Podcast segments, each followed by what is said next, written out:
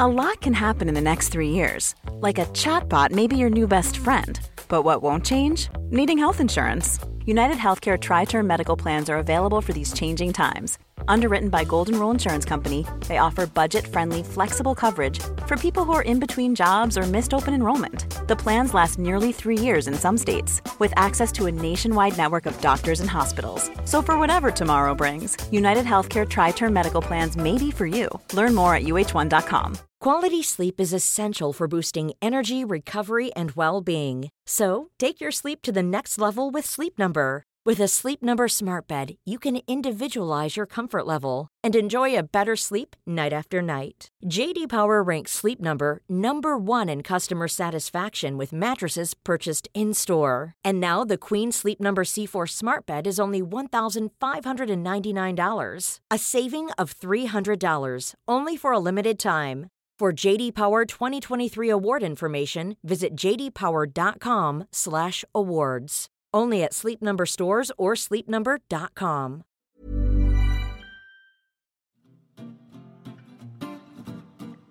It's mentally yours from Ellen and Yvette. A podcast on your mental health you surely won't regret. It's mentally, mentally, mentally, mentally, mentally yours. Mentally yours. Mentally yours.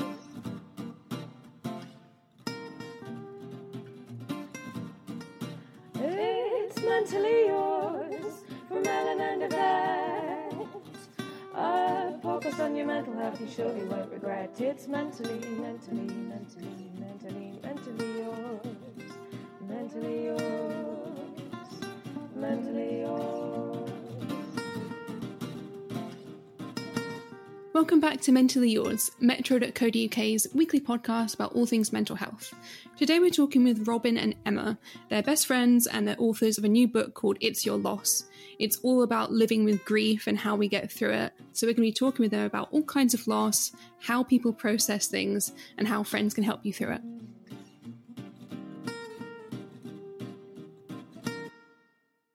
So, welcome to Mentally Yours, guys. Um, to get us started, can you introduce yourselves with your names so everyone knows who's speaking when? So I'm Robyn. And I'm Emma. Excellent. And you guys are friends, and you're also the authors of a new book called It's Your Loss, which is all about loss.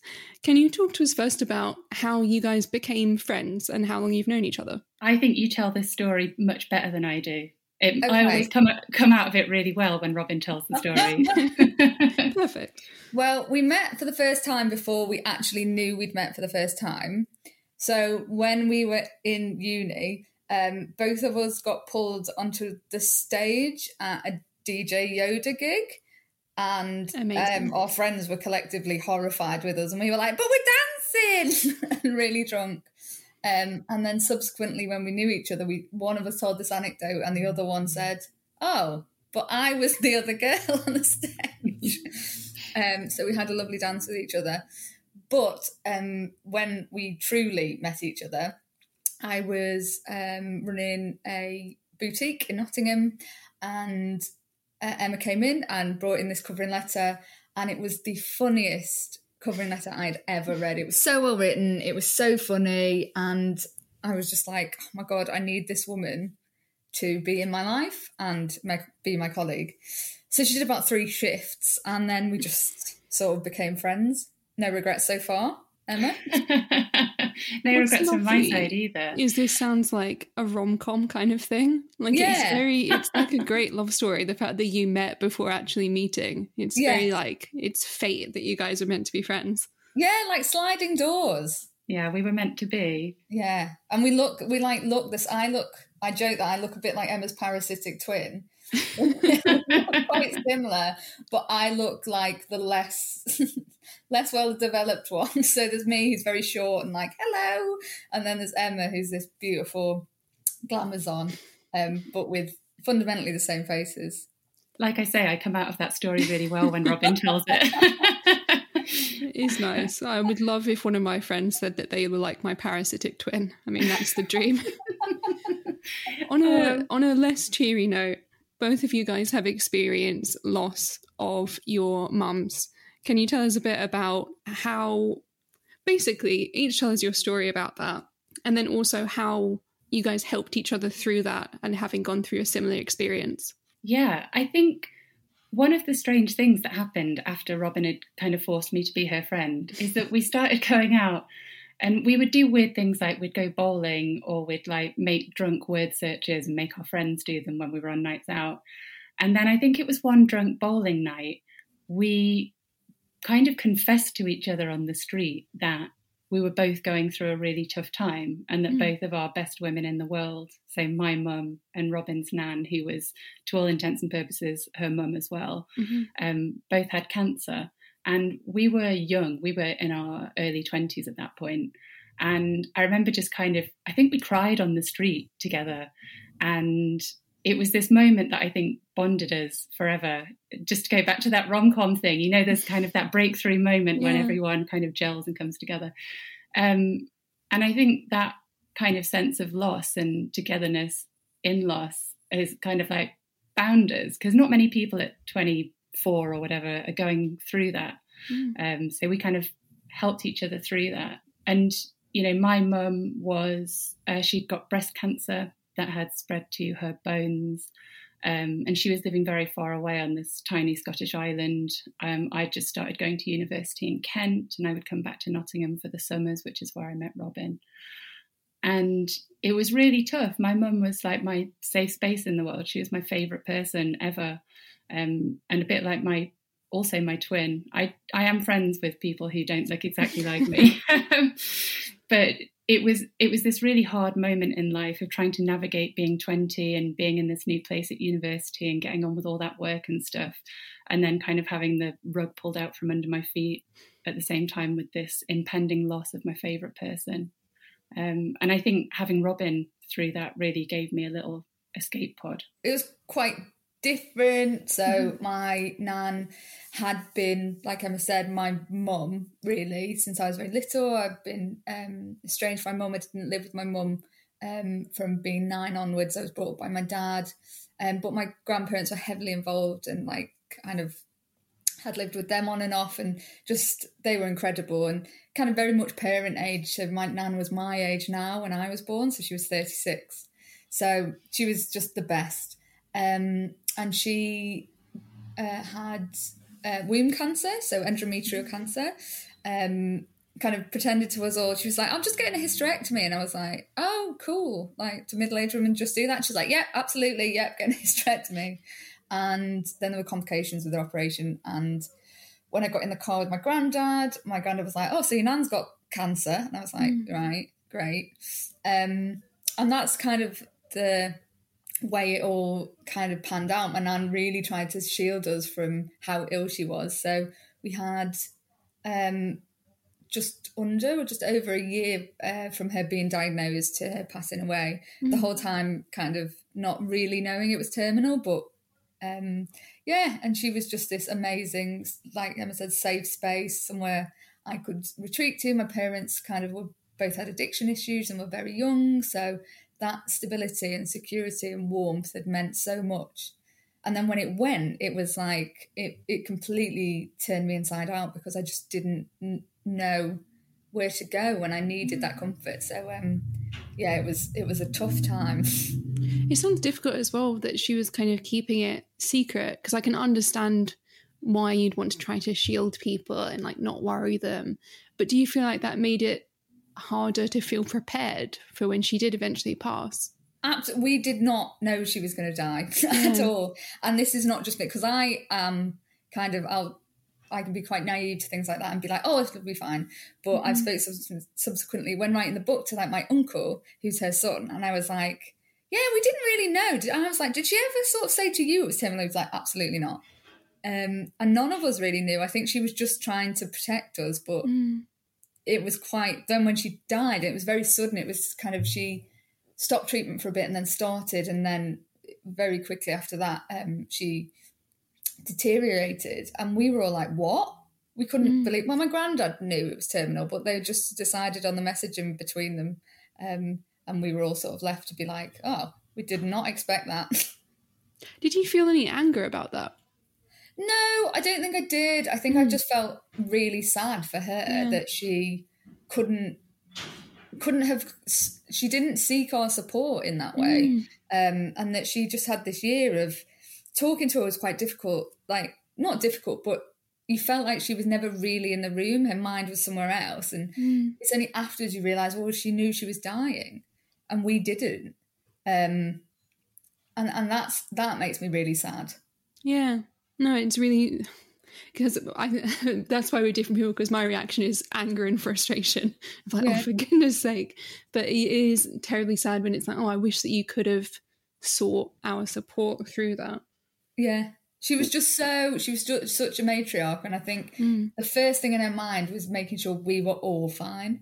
Yeah, and so she would just come last in that list, but yeah, to to be as frightened and kind of sad as she must mm. have been, it sort of breaks my heart that she couldn't have comfort, that she couldn't ask for our comfort through that. But you know, maybe we couldn't given her any. But yeah, it's a it's a tough one.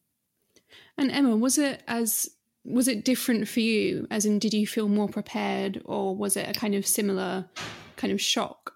Mm, good question. Um, well, I think it what you can never be prepared, right? Yeah. You can never be prepared to lose the best person uh, in your life.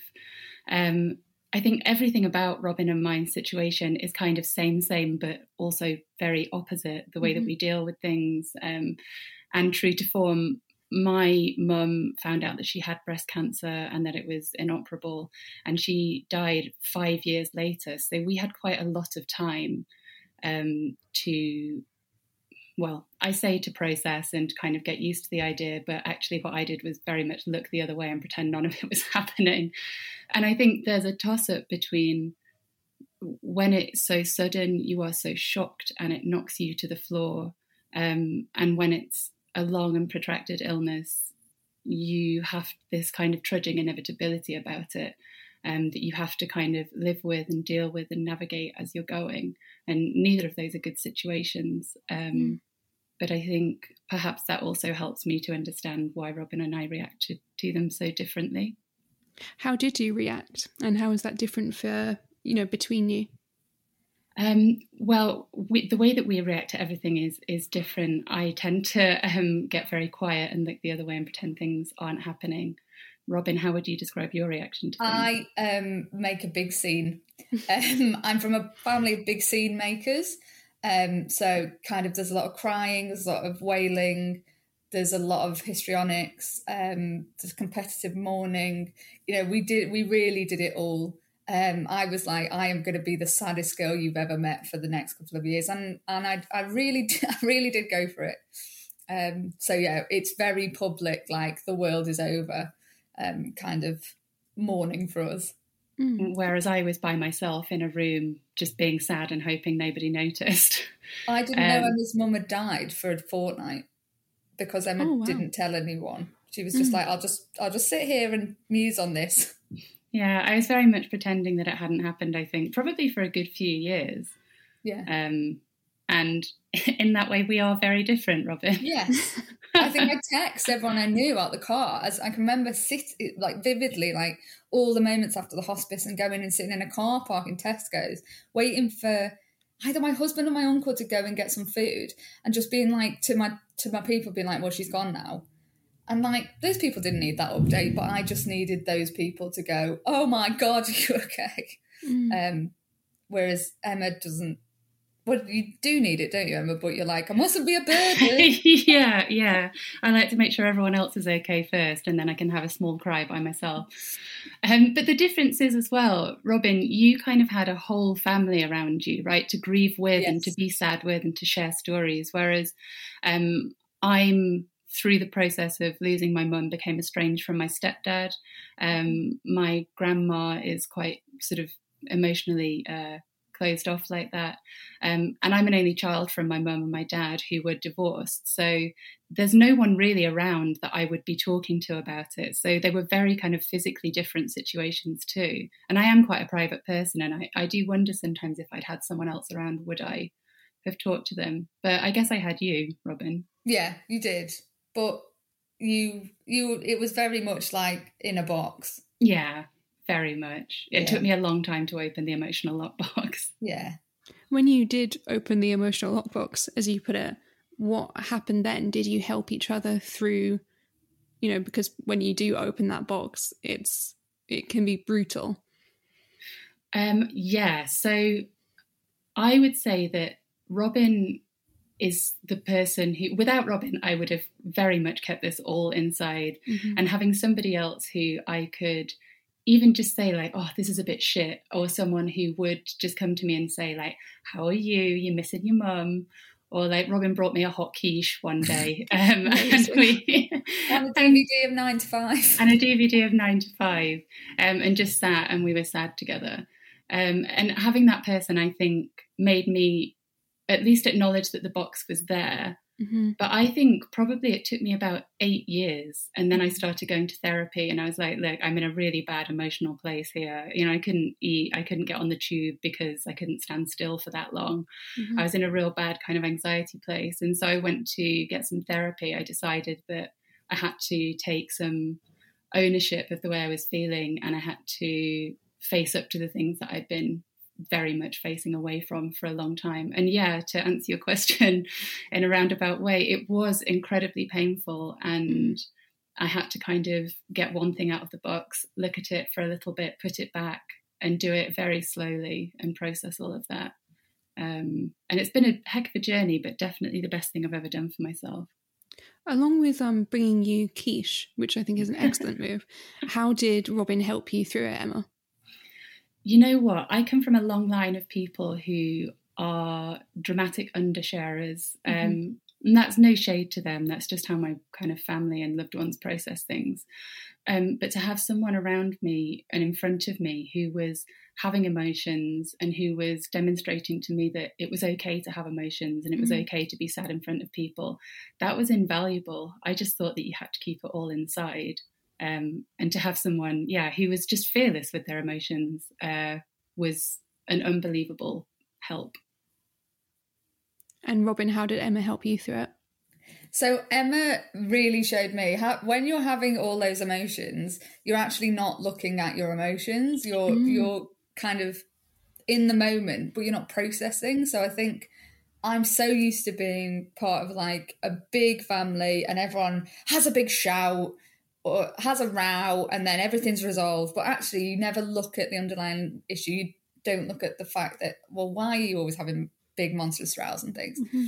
whereas emma's quietness allowed me to think about the stuff that was going on that you know and and for myself get therapy and things and look at kind of the things that underline that those big explosions of emotions and how actually getting a handle on those things is really helpful in not ha- then having those big emotional moments um, which are just really tiring and like sometimes mm. they're great and the, um, loads of ways i'm really grateful to my family because we are very open we communicate well. we sort of commu- we are we communicate well in that everyone gets the message. Yeah. Um, but we are quite selfish in our um, communication and things, and being able to just sort of sit with it and go right, okay, well, what is the actual issue without the shouting?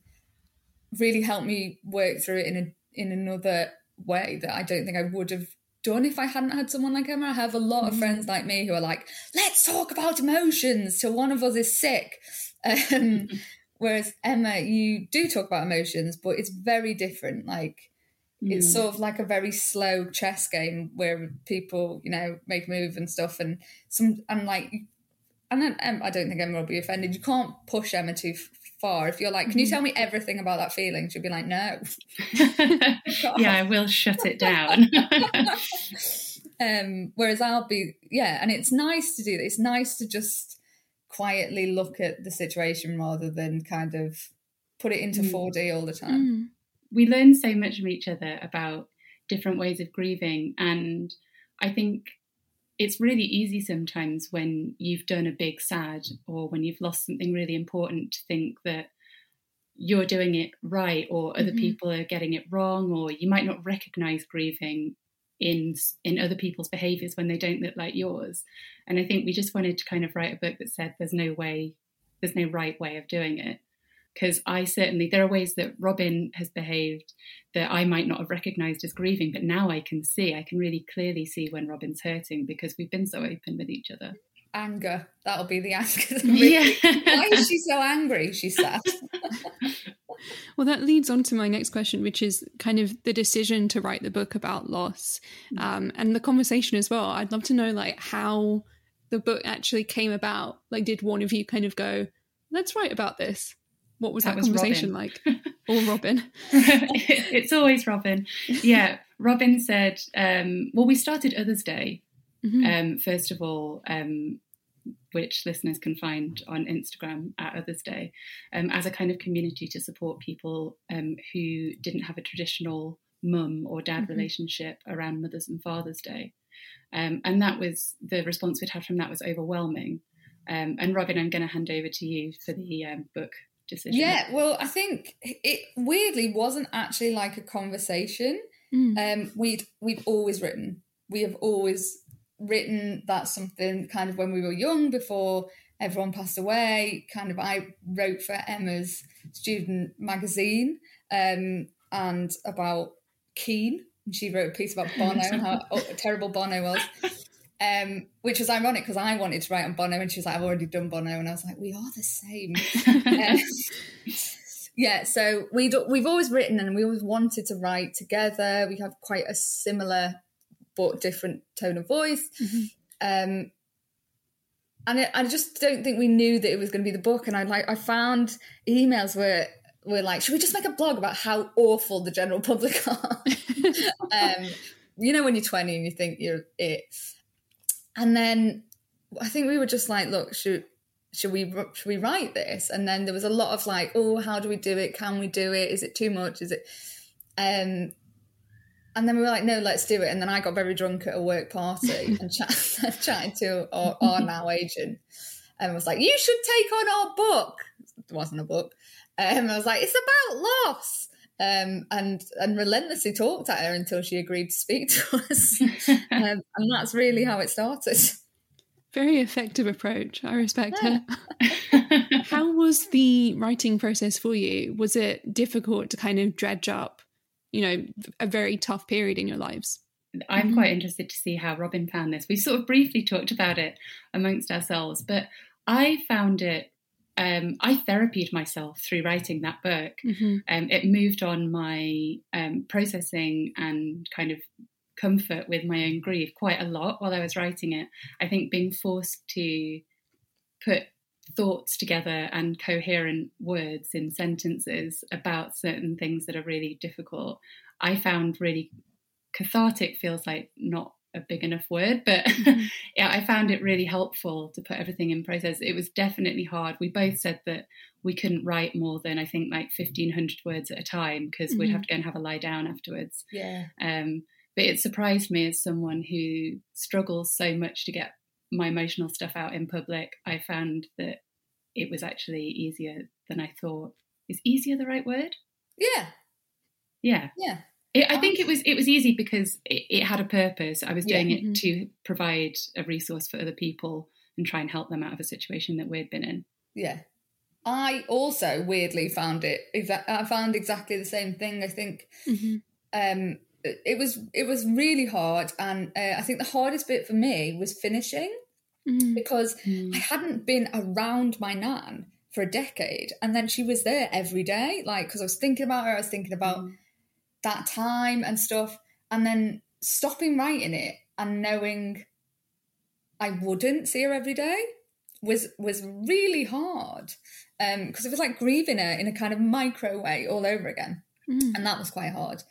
But generally, kind of looking at how difficult it was at the start and knowing how comfortable I am with my loss now and how it's mm. not it doesn't drive me you know it, it's it doesn't define who I am anymore. It's in some ways it has made me better it's made me kind of more moderate less kind of explosive and mm-hmm. yeah just to look at how tough it was then and look at how I can handle it now I just was like oh god yeah this is much better I you know I felt I felt like it closed another door on it which was amazing When you were writing it, did you think much about the fact that people are going to read what you're saying, if that makes sense? Was it strange to kind of go like, I'm, especially for Emma, I think, who, mm-hmm. when you say you're kind of less loud and open about your emotions, was it strange to think people are going to actually read what I was going through? Yeah, really, really strange, naked feeling. Mm. And even since it's come out, um, people message and talk about it, and I think, oh, you've seen like the open emotional sandwich that I've got inside. Um, and yeah, it's it's a really odd feeling for someone like me. I'm such uh, an introvert and I'm such a, an emotionally private person. Um, and one of the weirdest things has been people that I know. Like I know at the moment that my dad is reading the book, mm. and there's a particular kind of uh, weirdness um, to that feeling, and knowing that my family and friends kind of have it's like I've written them an open letter about what I went through and yeah. now they're all reading it and yeah it's a very unusual feeling for me have you had any reactions from people that you know who've read the book uh, yeah and everyone is so lovely so I, I get messages from people just saying because I think I was so closed about what was going on um, a lot of people hadn't really understood how mm. much I was struggling. Um, and I've had a lot of friends get in touch and say that I'm so sorry that you went through it, and you know I'm always here if you want to talk, and uh, that's really lovely. I feel very held and loved by everyone at the moment, which is really nice. How would you like, in terms of people that you don't know, what do you want their responses to the book to be? What do you want them to get from the book? I think it's such um, a, a wide thing, you know, mm. because it's from both our perspectives. Um, I think we just want people to find comfort in it. And mm. if you find comfort from my end of the scale, where it's like, just go in hard for grief, or with Emma's, which is kind of just sit with your feelings and just don't make any sudden movements. Hopefully, people will find something in there that connects because the defining feature of loss, all kinds of loss, not just bereavement loss, is loneliness mm. because mm-hmm. you feel like no one else gets it until you speak to that person. And then you're like, oh, I need to be around this person forever because it's so, it's such a relief when someone understands it and, and you think, oh, I'm not going through this alone. You know, I can handle it. There are other people doing it. But in the moment, it can feel so overwhelming and like you've not got a handle on it. And to know that people could read that and feel hopeful that one day mm. it won't be absolutely terrible. That's all we wanted from the book. You spoke with a lot of experts as well um, as part of writing the book. So it's not only your guys' experience, you're also speaking to people who are really like in the know about grief and loss. What are some of the lessons that you learned from speaking with them? So we've got our therapist who kind of we were like we know we need to make sure we're not saying anything harmful. Um, sure. So Dr. Sheetal went through and was like, "This is fine." like, Good. Thank goodness. Um, and the other contributors are kind of that they've experienced loss mm-hmm. in a myriad different ways, and it's the and and the kind of response to it is just I think shows you that it's not so different mm. um, that at the core of it, human beings react in quite similar ways. Would you say, Emma? Yeah, I definitely think that. I think the contributors um, who are people like uh, Adam Buxton and Kae Tempest and um, Catherine Cho, we the thing that I mainly took from that is just how like completely beautiful these things that spring from loss can be. Mm. Like these people are offering their hearts up on a plate in our book um, with poetry or um, I don't know prose, and just the fact that people are willing to do that. There's a kind of collective spirit that I think comes when you connect with other people who've lost. And I really felt that from our contributors. They all make me really emotional when mm. I read them because they've been kind of written for this book to help other people. And I just think that's such a beautiful thing. I think as well, one thing that I've kind of learned from number one, the existence of the book and also the kind of need for it is that we do need to get better at talking about loss. Mm-hmm. Why do you think it's still such a kind of awkward, scary topic that we don't want to talk about? I think everyone thinks they're going to get it wrong. Like, yeah. So I I was it, ridiculous. I was with a friend who'd lost their dad this week, and even I was like, ah, just what are you going to say? Because everything every loss will be very slightly different and you don't want to say the wrong thing or offend anyone or upset them or make it worse which you can't really do. Um, but everyone just gets in their own head about it i think. Um, Mhm. and thus so as culture and because culturally we're like oh just you know don't pry just go and take some food round and then leave. Um, we we learn to not to, to be very anxious about what we say to people and really the fact that we're saying are you all right is more than sufficient Mm, I think And you're so right. The fear of saying the wrong thing, because I definitely feel that. Do you think that in your friendship there were times when you ever said or did the wrong thing to help each other? god yeah Yeah, all the time. Yeah. but through doing the wrong thing and saying the wrong thing and getting it wrong, you learn what the boundaries are and you learn where the Mhm. goalposts are and you learn how to communicate with each other better. Um, and I think it's quite fortunate in that sense that we've had each other and that we needed each other because it would have been quite easy for us to run away from each other, I think, at times. But we really did need that support system. Plus, you're still friends, so whatever you said or Yeah. did wrong, yeah it wasn't that bad.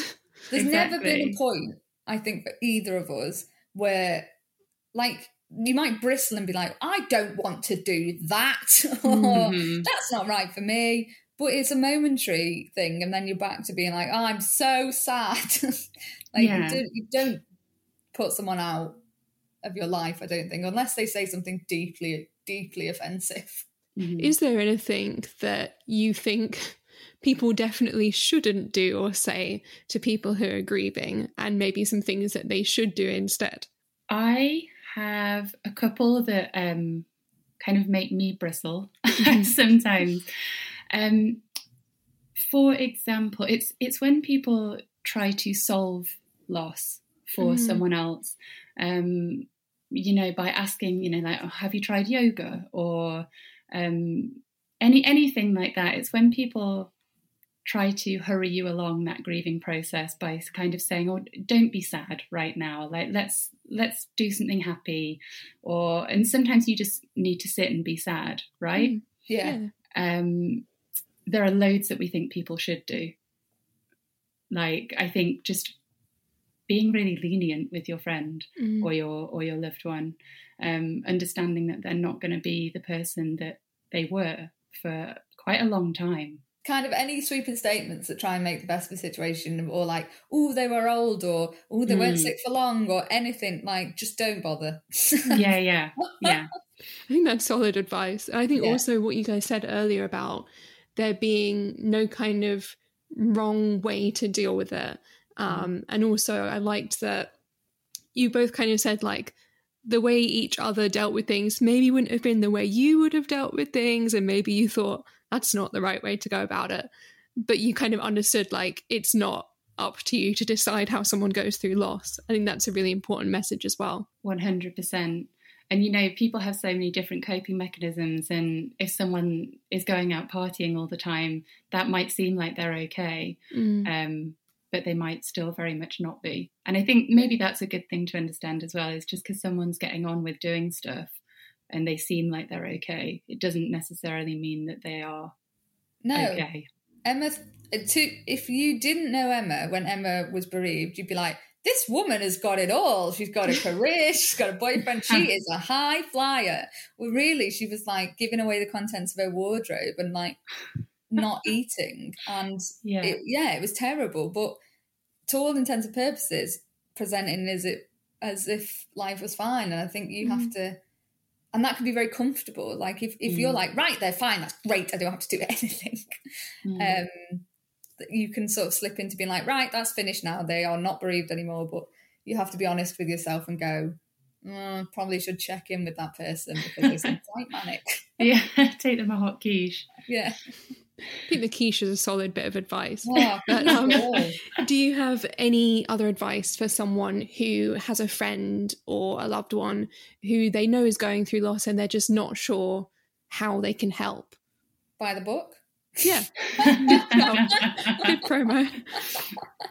No, just reach out and Mm. and reach out in a way that you would reach out to them generally, Mhm. but with a kind of the caveat of of loss, and just be like, "Are you okay? Is there anything I can do?" Or just, "I'm still about if you need me." Mm. yeah, and don't expect them to reply No, because they might not.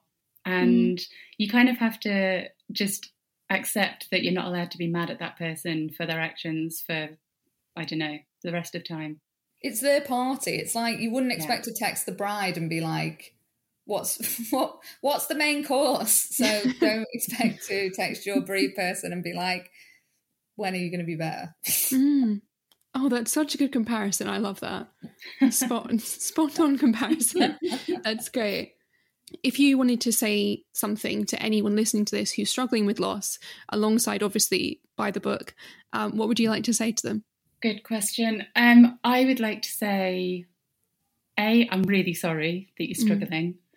And B, to anyone who's feeling like they need to deal with it like I felt I did, which is to keep it all on the inside and present a I'm fine message on the outside. I just want to say that you absolutely deserve the time and effort that it's going to take to feel okay again. Um, that your emotions are as important as everyone else's, and that you need to take some time and just be really kind to yourself and have patience. And I would just say that as far away as it seems right now, it will get better. It will not be the same. Life won't be the same, but you will create a life post loss and it will be bearable. And then there will be moments of joy and then they will increase. And it's going to be slow and a real slog, but it won't be as awful as it is at the start. I think one of the hardest things to admit, um, both Robyn and I have said in our own losses, is that some of the best things that we have in life, emotionally and you know in real life, have come from this loss. Like they wouldn't exist without having gone through this loss, um, and that's an almost unbearable truth, Mm. right? But you kind of, I I always think of it like a tree, like you know the way a tree will grow around something that's in its way, and it kind of morphs and changes it, you get a bit like that with your loss. It changes you, and it's not always for the worse. Sometimes it's for the better, and it's a part of all of us who've gone through it. And I just hope that people will find comfort in that one day. So this is goodbye from mentally yours. So go away, enjoy your day, get on with all your chores from mentally, mentally, mentally, mentally, mentally yours. Mentally yours. Mentally yours. You've been affected by any of the issues we've discussed today, you can give the Samaritans a ring on 116 123. If you like Mentally Yours, you can also find us on Twitter. We're at MentallyYRS. We also have a lovely Facebook group which is just called Mentally Yours. And if you really liked us, you could do us a massive favour and give us a rating and review on Apple Podcasts. It's much appreciated, uh, helps us, you know, continue doing what we're doing. So please do rate and review and check back in next week for more Mentally Yours.